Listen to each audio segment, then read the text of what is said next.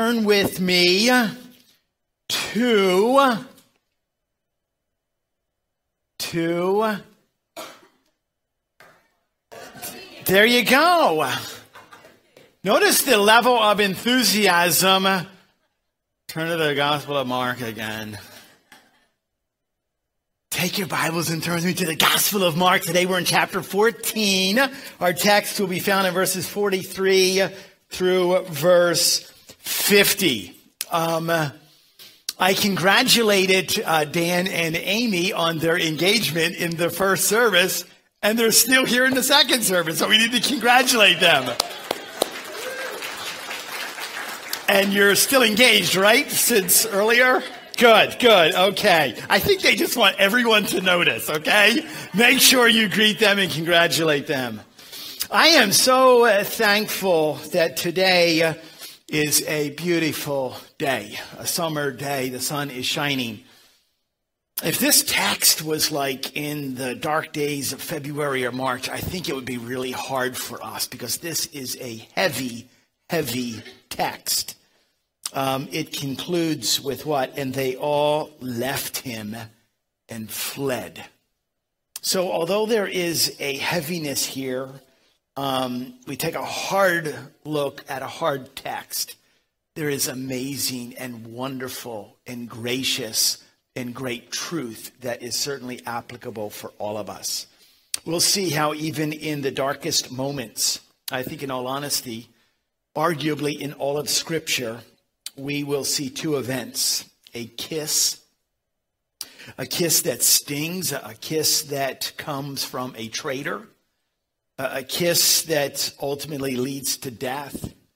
And we also see a sword, a sword literally, a hunk of sharpened metal, grabbed in anger and frustration, a sword that will draw blood. We'll see, even in the midst of those circumstances, even in the worst of circumstances, we will still see what?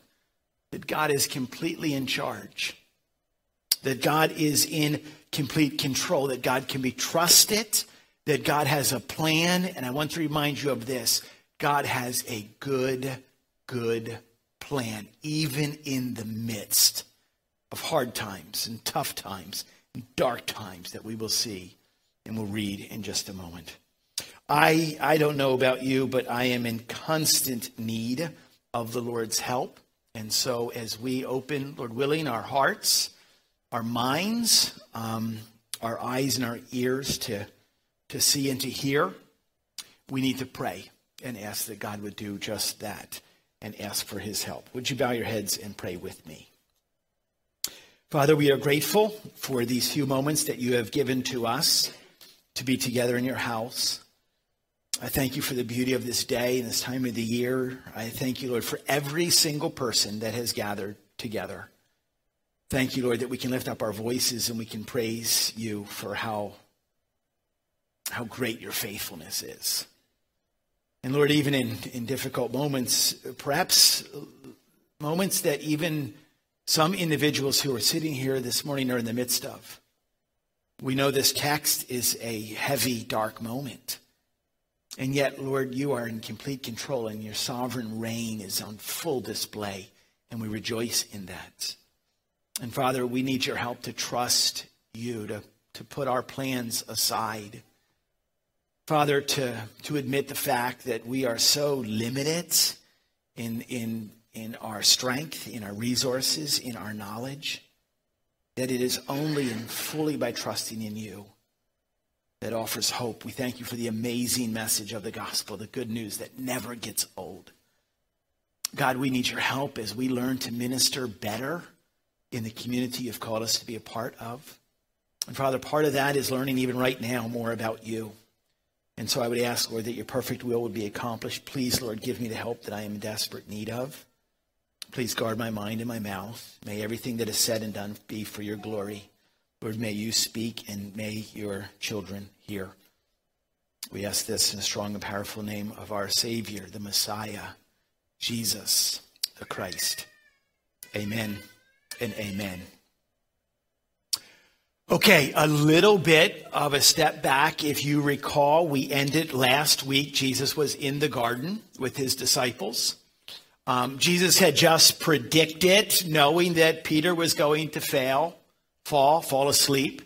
Jesus knew that the disciples were going to abandon him. Jesus even knows that you and I at times will abandon him. Yet Jesus still stayed on his knees, bearing the full weight of the wrath of his heavenly Father. And as Jesus not only predicted, we saw that Jesus prayed faithfully. He didn't give up on us. Praise God for that. He was obedient and submissive, fulfilling his Father's perfect will. And it's now in this garden, late at night, well after midnight, in, in Gethsemane, the place that literally means where, where oils are pressed and olive oil is made. We know that there's the, the collision, a literal collision of what? The, the deity of Jesus that collides with the humanity of Jesus. And he just pours out his heart. He opens up his heart. And we see his care and concern. We see love and submission and obedience. We ended last week by reading these last few verses. Jesus says, It is enough. The hour has come. The Son of Man is betrayed into the hands of sinners. Rise, let us be going. See, my betrayer is at hand. There's quick kind of staccato type comments. I've, I've read that there's a military tone to Jesus' words here. Derek Thomas in his book Ichthys writes, and I quote, all of his preliminary training is now complete. Jesus has passed every test, and now he takes his place for the final battle, resolved, determined, submissive, and yielding to his heavenly Father's will. Now let the final battle commence. Soon the serpent will be trampled underfoot according to ancient promises. That's the reminder I leave with you this morning. That that that as we leave this place in a few moments we know that what according to ancient promises this is going back to old testament messianic prophecy that it says in psalm chapter 91 what? That the serpent you will trample underfoot it says in verse 13 that that that there is a plan in place here and it has been planned, prophesied, recorded, and it is being executed exactly as God has designed. And so what we have to remember is that there's not going to be one moment, there's not one minute, there's not one second. And it's going to get ugly. There's chains, and there's whips, and there's beating and scourging. There's spitting in the face of Jesus and cursing him and mocking him. All of this will commence in this very moment. And yet, as horrible, as horrid as this scene is that will unfurl before us, there's not one minute that is outside of God's control. It has been perfectly planned. One of the most well-known verses in all of Scripture, John 3.16, for God so loved the world that he gave his own son. Remember who's in charge here. It is God who is doing the giving.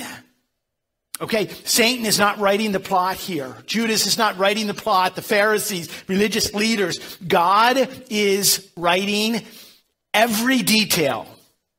And it will be fulfilled according to his plan. And we have to remember that. Pay attention as I read our text beginning in Mark chapter 14, verse 43. I'll read down through verse 50. And immediately, while he was still speaking, Ju- Judas came, one of the twelve, and with him a crowd with swords and clubs from the chief priests and the scribes and the elders. Now the betrayer had given them a sign saying, the one I will kiss is the man. Seize him and lead him away under guard. And when he came, he went up to him at once and said, Rabbi. And he kissed him. And they all, and they laid hands on him and seized him. But one of those who stood by drew his sword and struck the servant of the high priest and cut off his ear. And Jesus said to them, Have you come out against a robber with swords and clubs to capture me? Day after day I was with you in the temple teaching, and you did not seize me. But let the scriptures be fulfilled. And they all left him and fled. Three points I want to give to you this morning from this narrative. The first one is this we see a kiss that reveals betrayal.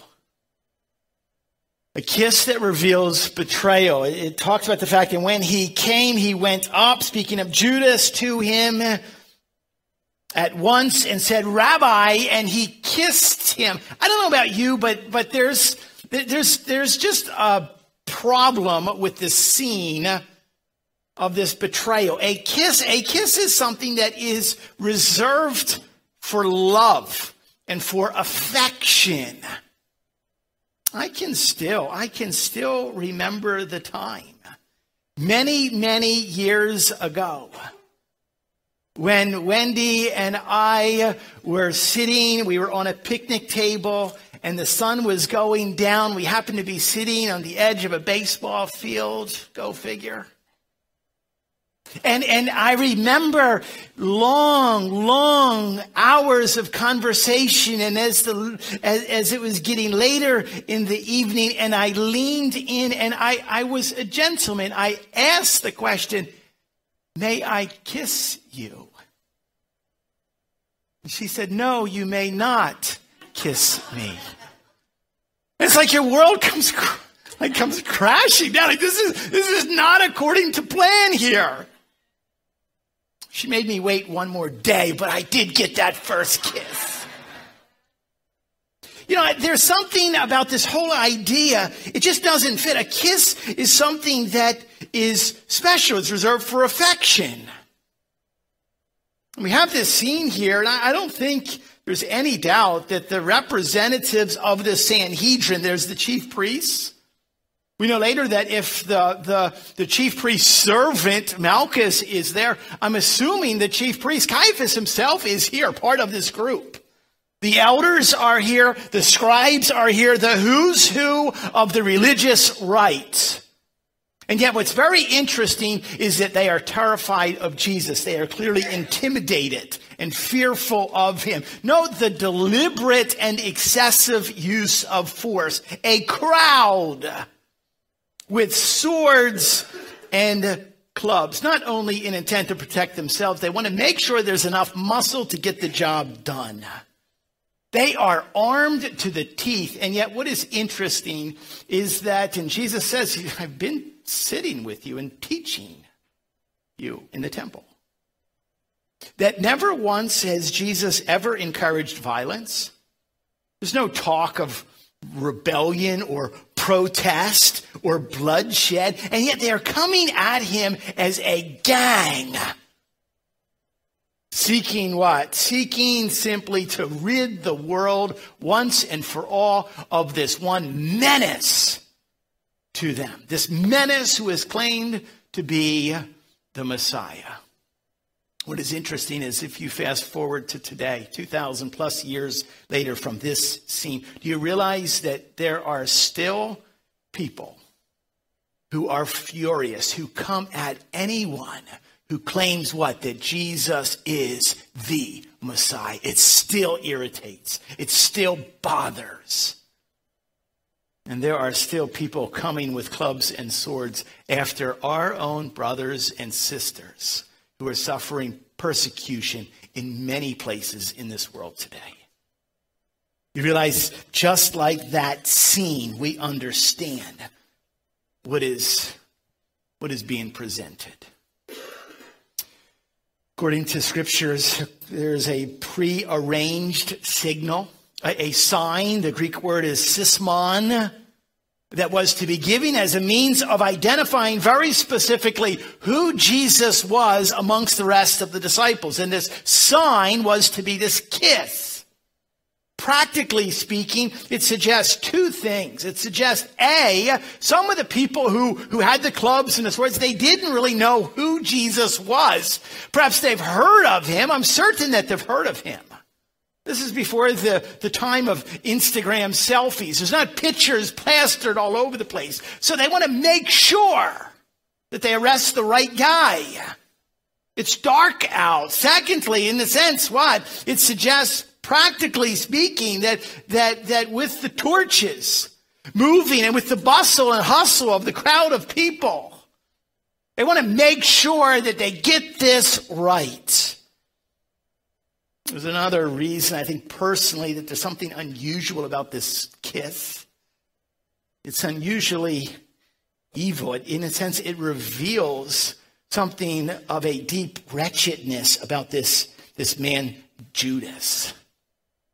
If we go back earlier in the narrative, we do read what? There was one particular time when, when Judas had been with Jesus in the upper room and identified as the betrayer. It literally says what? Then Satan entered into Judas, called Iscariot, who was numbered among the twelve.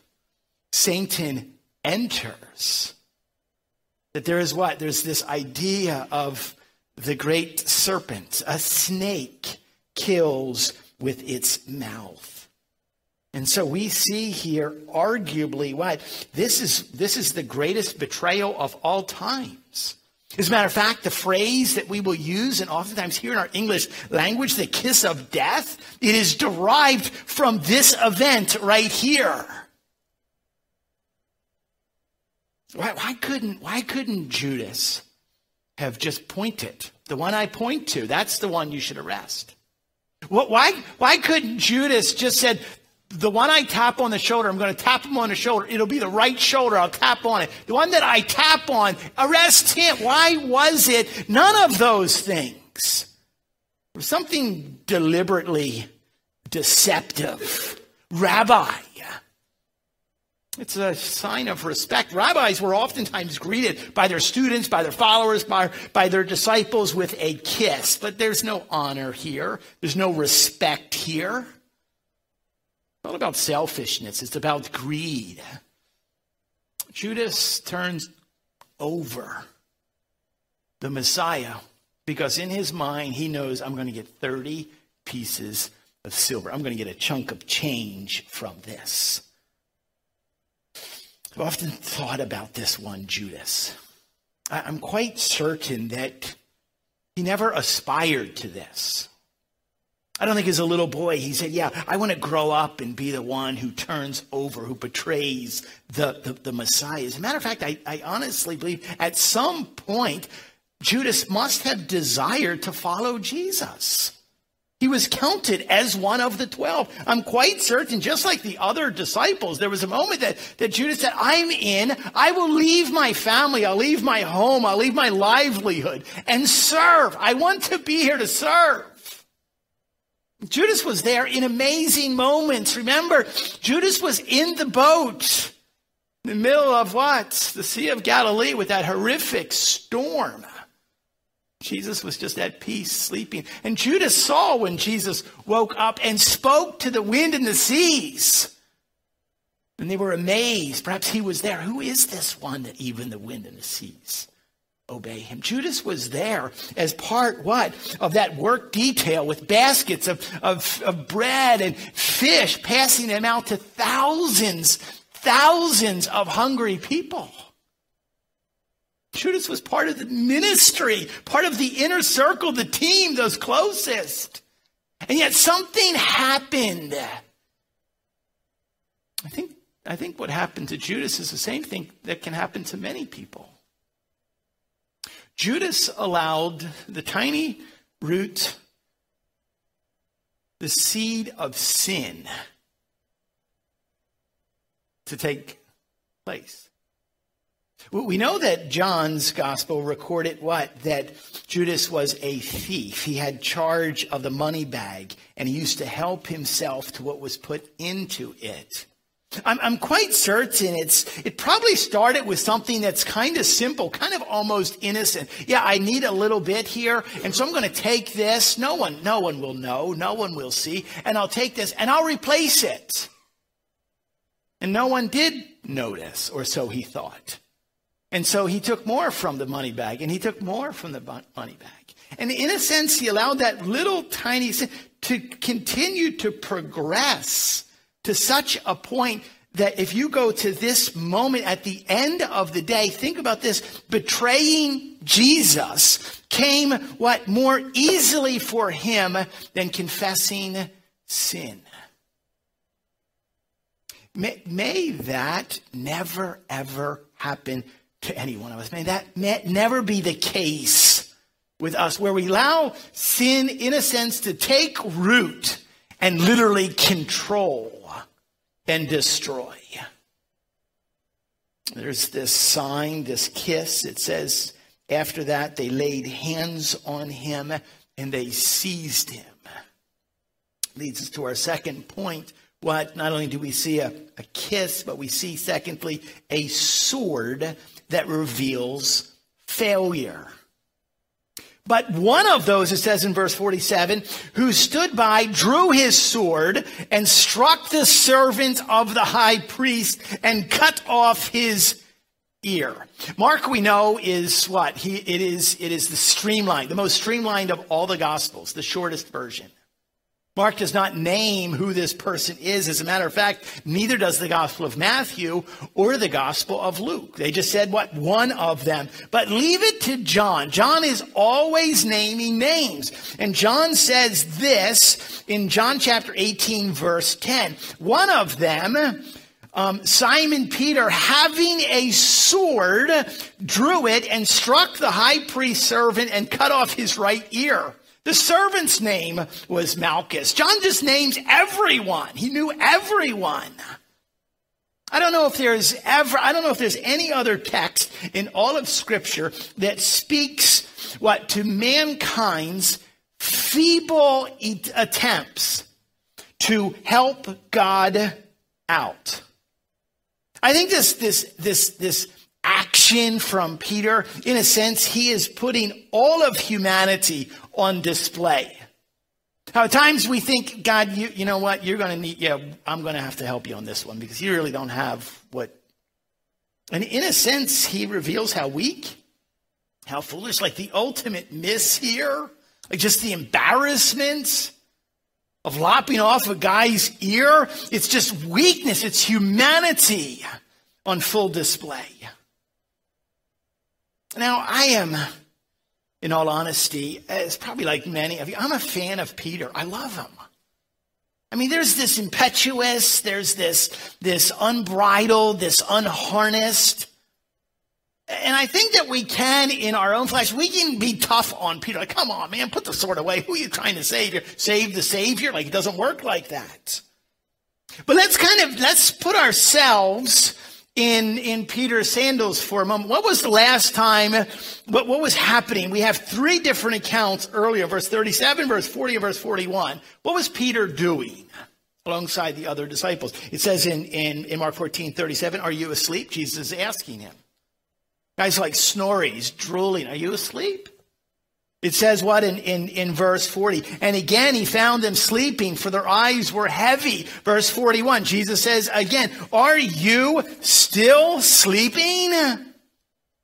Now, before we get too upset with Peter, I want you to think about yourself for a moment in this particular situation. Have you ever been sound asleep before? Like dead, you're deep. You're like what third third level of REMs? What is you know the rapid eye movement? Like, I'm really out, and all of a sudden you've been jarred awake. How, how sharp are you in that moment? I'm sure you've been there at some point. I don't I don't know many people that are morning people. I, this, I am not. There's really not even a lot of morning people in our whole family. We're just not a morning family. It's kind of like you know grunt, hello, get some orange juice and coffee. My brother, he's a pastor up in, in New York State, and, and we were talking recently on this, and he reminded me, like, he's not a morning guy either. Woke up and he's, he's rushing around and he's getting ready, get dressed, and he had to put a suit on and he mismatched. He put on a brown jacket with the blue suit pants because, you know, it's close enough, it's dark, let's not turn the light on. He talked about the fact that there's been times he woke up in the morning and he put his shoes on the wrong feet. Okay, I'm not a morning guy, but I'm not that thick. No joke. One time he was telling me he put two contacts in the same eye. Like, what happens? You're just kind of, you're out of it and you're startled. Something tells me Peter's not a morning guy. He's certainly not a middle of the night guy. Add that to the very fact that what was the last recorded words? We have the last record of what Peter was doing. He's like zoning out, totally out, sleeping. The last recorded words that Peter said was what? If I must die with you, I will not deny. So he has this emphatic statement. A lot of emotion, and then he drifts off. So, so think about what happens. You have strong, strong emotion combined with extreme exhaustion. Guess what? You combine those t- two things, some pretty crazy stuff can happen. This is certainly, certainly an example of it. All of this causes Peter to irrationally sound asleep. There's what? There's voices. There's torches. There's swords that are banging together. There's chains that are being held to, to tie up. And all of this, he, he jumps up, grabs a sword, and, and he attempts to save the Savior and starts swinging his sword. He misses and lops off a guy's ear. There's record in the Gospels, Luke chapter 22, verse 51 records it like this But Jesus says, No more of this. And he touched his ear and healed him. Think about, think about the chaos and the fear, and you grab and you cut, and, and, and, and Jesus says, what, no, no, no more. What are you thinking? The Gospel of John records in chapter 18, verse 11. So Jesus said to Peter, Put your sword into its sheath. Shall I not drink of the cup that the Father has given to me? Put it away. Matthew's Gospel in chapter 26 says, Then Jesus said to him, Put your sword back into its place, for all who take the sword will perish by the sword. Do you think that I cannot appeal to my Father and he will at once send me more than 12 legion of angels? 12 legions of angels. Do you realize what that means, like that one statement? Let, let, me give to you a little bit, and we think about Peter's action right here. The word legion is a military term taken by the Roman imperial army, and it denoted a group of at least, at least, it could be more, oftentimes it was more, but it was at least 6,000 armed soldiers. One legion is 6,000 men. So one legion of angels would be 6,000 angels. Now multiply that by what Jesus says I can have in a moment. 12 legions, simple math says what? That's 72,000 angels that my heavenly father can, can in a spoken word, I can have at my disposal. Now, think about a angel for a moment. How powerful is an angel? The prophet Isaiah in chapter 37 and verse 36 records that a single angel obliterated in one night 185,000 soldiers. One angel literally dust it. an army of 185,000. If one angel had that kind of power, how much combined strength does what a legion of 6,000 angels? Some math, I'll do it for you. That is enough force to destroy 1 billion 110,000 men. And that's only one legion of angels. Remember, there's 12 legion of angels, which means what? There's 72,000 angels. I'll do the math for you. At a spoken word, Jesus could have had what? The power to destroy 13 billion 320 million soldiers, more than twice the entire population of the world today. at a spoken word.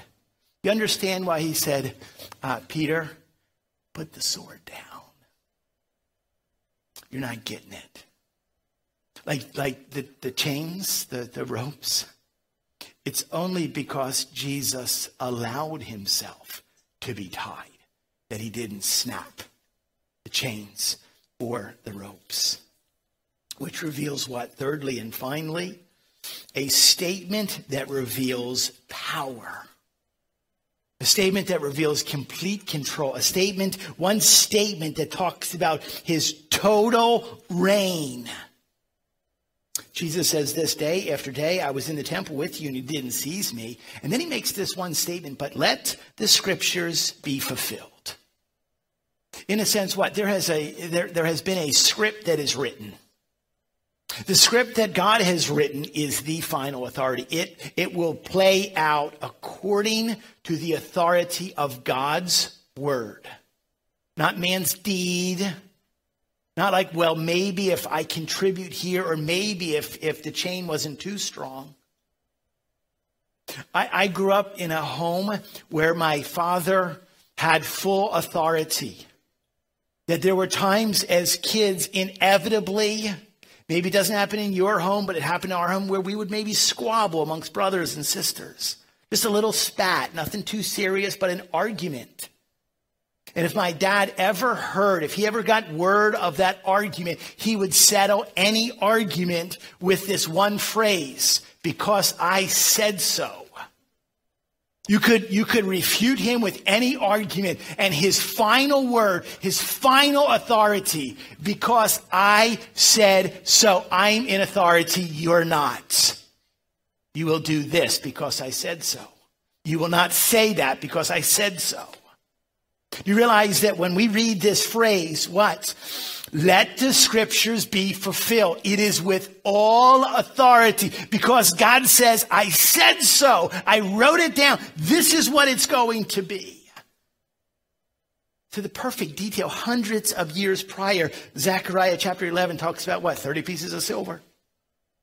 Hundreds of years. That, that, that there would be one who betrays the Messiah for 30 pieces, that, that, that exact figure. God has a plan here. God has a perfect plan here, even in the midst of chaos and confusion, even in the midst of clubs and swords. There's still something I don't I don't know when I, I think about this. I, I love Peter. I want to I want to he did something. No one else did anything. There's a part of this story that I'm like, yeah, let's give let's give Peter an E for, for effort at least. He's got passion, and I love passion. Sure, misguided, sure, misdirected, but there's a little fire in his belly, and we like that. Good effort. You see, that's the problem. That's how we think. That's how I think. Not the greatest idea, but it was an idea. Wasn't the wisest thing to do, but you did something, and so we measure it like that. I measure it like that. And we measure with, well, at least it's an effort. Creator and sustainer of the entire world. There's no put it away because what? Scripture is to be fulfilled. And what is amazing? In the midst of all of this, Jesus touches this man's ear and heals him, Malchus's ear and heals him. In the midst of all of what, middle of the night, and I'd be terrified, I'd be frightened to death that Jesus is at such peace. Sinclair Ferguson writes, What? Notice the serenity of Jesus in the midst of injustice. Matthew adds a little detail. All of this has taken place that the scriptures of the prophets might be fulfilled. Jesus was given up, Jesus was given over. Jesus would drink from the cup of suffering. Jesus would go to the cross. Jesus would have his side pierced and nails driven through his hands and his feet. Jesus would die, but Jesus would not stay dead. He would rise from the dead. Jesus had to do all of this. Jesus had to suffer in that way. Why? So that you and I would not have to. That's, that's the beauty of this. Be thankful for his perfect plan, regardless of how difficult it looks. Some of you, even at this very moment, you're like, my life is in complete chaos. Yes, you are reaping, perhaps, you are suffering as a result of some of your own decisions, but do you realize, regardless of anything from this day back, that what, when we ask for forgiveness, that Jesus forgives and he what? He's paid the price that you and I cannot and could not pay. You ever question God's plan? I, I, I do at times. You ever doubt the journey that God has called for you to travel? Well, I, I certainly have. You ever attempt to solve apparent problems like, like the way that you think they should be solved? Instead of trusting and resting in his way and his word, I, I, have certainly done that. And so this text has reminded me, and I leave you with this, what? That God is at work fulfilling every perfect detail of his perfect plan. Remember that. God is, God is at work behind the scenes. You may not know it, but I want you to trust that. And we see it in this garden, in this horrific, horrible, dark moment, God is at work. Secondly, remember as well, God does not need your help. When you ever think, like, okay, I'm at the front of the line, people are so relieved that I'm here. No, no, no. Put your degrees away and put your gifts and your talents away. Put your money aside. God does not need your help. But thirdly and finally, what does God desire more than anything else? God wants your heart. He wants all of you. He doesn't want the tiny little extra change that you got, and he'll be happy with that. God wants everything. He owns it all. And so there's this idea that what? Rather than finagling our little plan and then along the journey, like, God bless this.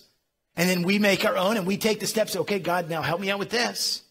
No, no, no, no. We just, we just literally, we just, we just lean back and he holds us and he steers us he points us, He guides us every single step of the way. God has a perfect plan.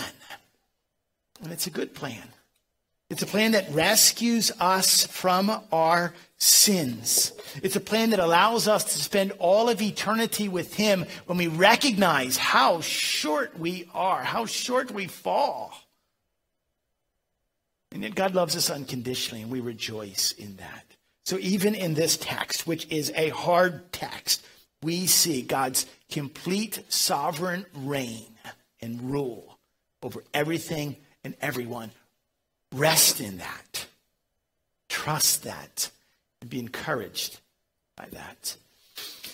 Father, we love you and we thank you uh, for this, this portion, this narrative of the ministry of Jesus and the willingness that he had to suffer to free us, to forgive us. We thank you for that. Father, help us this morning to realize that we can put our put our little sword away. You don't need us, but you you want us and you want all of us. That we live in, in obedience and live in submission and we live in faithfulness to you. Thank you, Lord, that you've given to us an amazing message. We need your help to communicate the gospel better in the community you've called us to, to, to live in. Help us, Lord, to trust you. Give us your strength to be faithful and obedient. We ask this in Jesus' name. Amen.